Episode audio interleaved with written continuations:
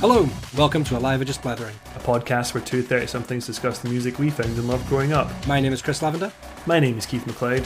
Today on Alive or Just Blathering, I'll be taking us through Hybrid Theory by Linkin Park, Infest by Papa Roach, White Pony by Deftones, Significant Other by Limp Bizkit, Satellite by POD, The Origin of Symmetry by Muse, Golden State by Bush, Morning View by Incubus, Lateralis by Tool, Funeral for a Friend, What It Is to Burn by Finch, Bleed American by Jimmy Eat World, Audioslave by Audioslave. The Color and the Shape by Foo Fighters. And a welcome to our listeners. Thanks for coming back. New here, hello. If you're not, thanks for coming back.